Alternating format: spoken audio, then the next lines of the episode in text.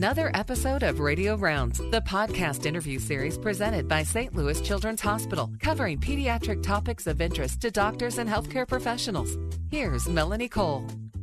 Children with congenital heart disease can grow up to live active, healthy lives. However, it's very important for these children to receive appropriate follow up care throughout childhood to watch for signs of developmental issues. My guests today in this panel discussion are Dr. Caroline Lee.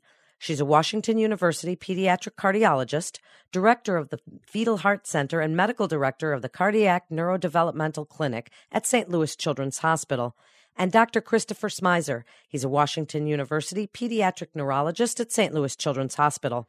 So, Dr. Lee, I'd like to start with you to explain a little bit about congenital heart disease. What are the different types? And speak a little bit about the prevalence.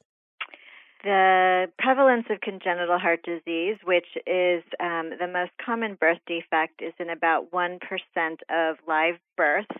Um, and they can range from simple heart defects um, that require minimal follow up or no follow up and may resolve on their own to really complex um, heart lesions that require um, medications, multiple surgical and cath procedures. Um, so there really is a wide range. Dr. Smyser, how important is early diagnosis as being crucial to improve outcome prediction? Speak about how you would know if a child has congenital heart disease. So, increasingly, we're able to identify congenital heart disease lesions even before children are born through the improvements in imaging technology, through ultrasound, and even MRI. So, we have become aware of the deficits that these children face uh, even before delivery. And then that has led to additional improvements in terms of our ability to optimize care for these children in the immediate post delivery period through admission to a center such as ours and uh, optimization of both medical and surgical management. So, early recognition is one of the most important steps in terms of allowing us to uh, meet children early in their course and then uh, maximize the, the types of therapies that we're able to provide and get those introduced as early as possible to, again, optimize and improve outcomes. Dr. Lee, speak about kind of go along with what Dr. Smyser was saying about optimizing outcomes and treatments. Speak a little bit about why patients are more at risk for developmental delays, what factors will increase those delays, and, and how they affect a child's behavior. We are um, learning more and more over time about the um, significantly increased risk in children with congenital heart disease for developmental delays and disabilities. Um, and there are multiple factors beginning um, at even before birth that we're learning that contribute to the risk for these delays. So, um, as Dr. Smyser discussed about, uh, we can diagnose uh, heart defects in utero, and um, we're having studies that show that there is abnormal brain development as well um, in these babies, um, such as um, smaller brain, brain volumes, abnormal brain metabolism, um, delayed development, um, different flow patterns to the um, the brain of a baby with complex heart disease than uh, the normal blood flow of brain of uh, blood flow to the brain of a, a normal child. Um, so even in utero, there's evidence of just uh, delays or immaturity in development of the brain um, structurally and functionally. Um, and then for those children who require neonatal and infant surgeries, there are different um, hospital factors, physiologic factors, intraoperative factors that can also contribute to the potential for um, either delays in development or brain injury. So, for example, um, the most severe heart defects are those in which oxygen levels in these infants and children are lower than normal, which we call cyanotic heart defects. Um, and so, uh, chronic cyanosis, um, there is um, the risk of uh, in the operating room for these children as well, being on a cardiopulmonary bypass machine, um, and what uh, that can uh, do in terms of activation of inflammatory pathways. There's risk uh, when we do um, circulatory arrest, meaning stopping the heart um, and uh, blood flow completely in order to perform um, complex heart repairs. And then, even in the postoperative period, um, in the ICU, where a child will be intubated for a prolonged amount of time, receiving sedation or anesthesia. Um, sometimes children are unstable with their blood pressures and blood flow to their brain. We even have children who unfortunately suffer cardiac arrest and require rescue. Um, with ECMO or um, heart lung support. Um, so, all of these factors, and, um, not just one, but multiple factors all along the course of a um, the uh, child with congenital heart disease um, is exposed to things like seizures and strokes in the postoperative period as well. So there really are just a multitude of um, and cumulative contributing factors why a child may be at risk for delays. How important is a medical home for well child and chronic care visits? What is life like as a child grows into adolescence and even adulthood? And how can a pediatrician help monitor these factors?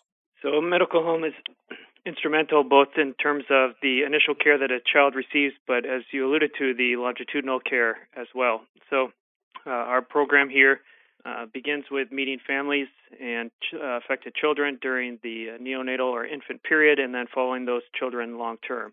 The established relationships that we have as providers with families is instrumental in terms of, again, providing continuity and maximizing the care. We, as part of this, uh, and in addition to developments in the field, have become increasingly cognizant of the long term challenges that uh, affected children face. So these can affect all aspects of development, so motor, cognitive, language, and even social domains. So we uh, think that it's instrumental that we are appropriately aggressive in terms of instituting therapy services early. The local pediatrician is instrumental in this process in terms of making sure that we're, again, offering all resources available to children in their community and also uh, maintaining close collaboration in terms of the care of those children in the long term. So, as you alluded to as well, these deficits evolve or change over the course of time. So, what an infant needs during uh, the uh, period immediately following discharge is often very different than what a child needs as they reach uh, later childhood and, and even adolescence. So, close communication and collaboration with the pediatrician to stay on top of how the needs are changing, and again to maintain awareness of the different resources that are available in each community are are very important and can be invaluable in terms of again, making the families as uh, comfortable as possible with the different and evolving medical conditions that they're learning about and, and helping to work through and with. Dr. Lee, describe a little bit for us about the Cardiac Neurodevelopmental Clinic at the St. Louis Children's and Washington University Heart Center and speak about your team of specialists that make up this multidisciplinary clinic. Who's involved?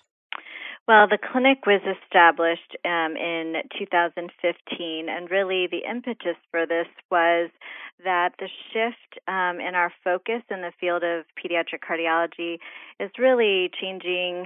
Um, we've always been um, concerned and trying to improve survival and to uh, mitigate morbidities, um, but there really has been a trend over the last decade, really, um, in shifting the focus not just from survival and cardiac outcomes, but into the quality of life for these children, from neurological perspective, developmental, um, and just overall family and quality of life. And so it was for this reason that this multidisciplinary clinic was established, knowing that, um, as we discussed, these children have multiple risk factors for issues, and we wanted to be really proactive about identifying them and providing the family with um, the support, um, both medically and also within their community, for therapies for their children.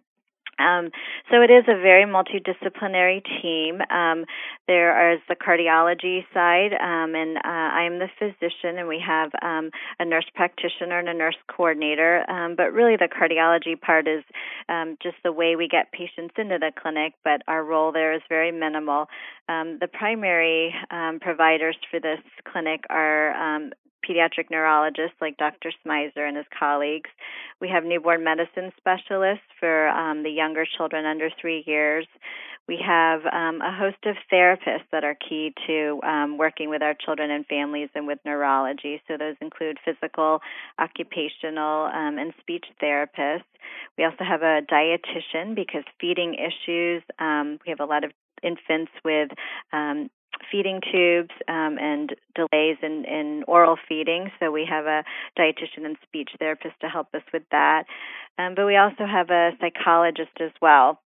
Um, and in addition, we, not directly in our clinic, but um, we have partnered with a couple other really important specialists that I think provide um, a lot of value to our heart uh, children, and those include a neuropsychologist who can perform uh, neuropsychological testing and can make recommendations regarding accommodations um, for these children at school, um, and also a psychiatrist as well who's able to prescribe uh, medications for um, uh, diagnoses such as attention deficit hyperactivity disorder and, and can help us with our uh, children with autism spectrum disorder.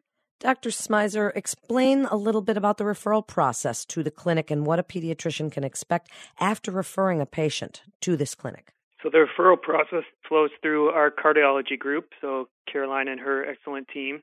Uh, when a patient is diagnosed with a, a heart lesion that places them at high risk, then they will automatically qualify for our clinic. Often these referrals come uh, through our inpatient heart center, but certainly we have many patients who have been referred in from referring providers, both cardiologists and pediatricians.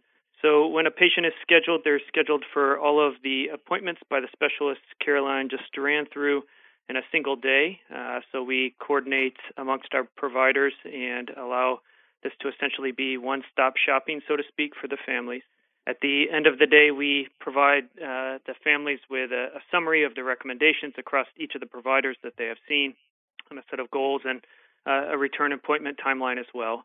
And then pediatricians will receive uh, essentially a comparable uh, document which outlines the assessment results, uh, physical examination findings, and uh, equally importantly, the recommendations from each of the providers across the different specialties that the child has seen.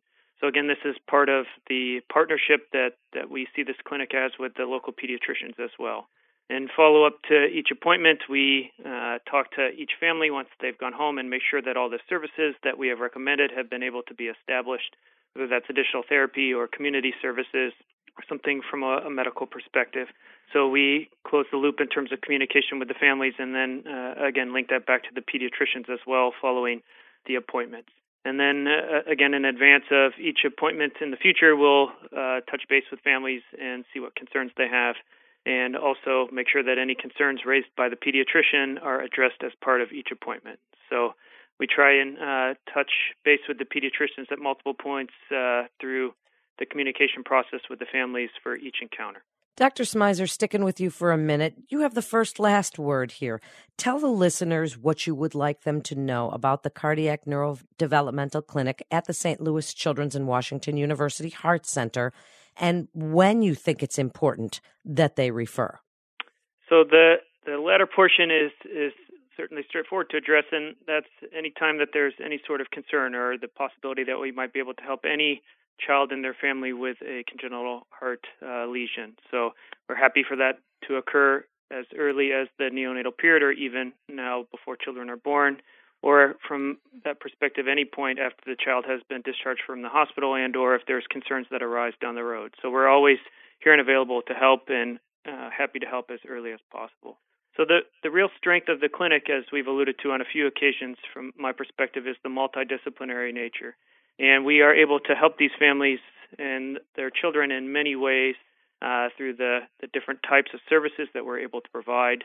We're very excited about the improvements and outcomes that these children are now experiencing and are uh, very excited about the possibilities of continuing to see uh, the, the services that we're able to provide grow in lockstep with uh, the improvements and outcomes that we're seeing the way in which we're providing services from again that fetal period all the way through childhood is also something that's very exciting to me as a provider. I get to see children grow up. I get to see all the new tricks that they can come back and show me each time in clinic. I get to know the families and establish strong relationships which is the most rewarding part of what i do.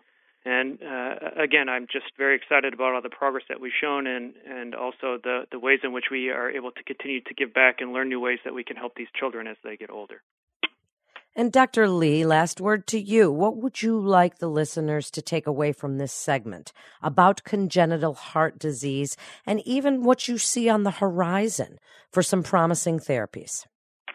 So I'm just really excited as well with Dr. Smyser that our outcomes um, overall in congenital heart disease are improving, and then to take the next step and um, and uh, focus on the the quality of life for these children. And so much of their um, home life and their social life has to do with their abilities um, to um, do well in school or to get along with others um, and to function physically. And so all of those things um, beyond the heart we try and address in this clinic. And so I think um, that's something important for both parents and primary care providers to know about. Our focus and our our aim uh, that we're trying to achieve with this is um, to enhance uh, the quality of life for these children.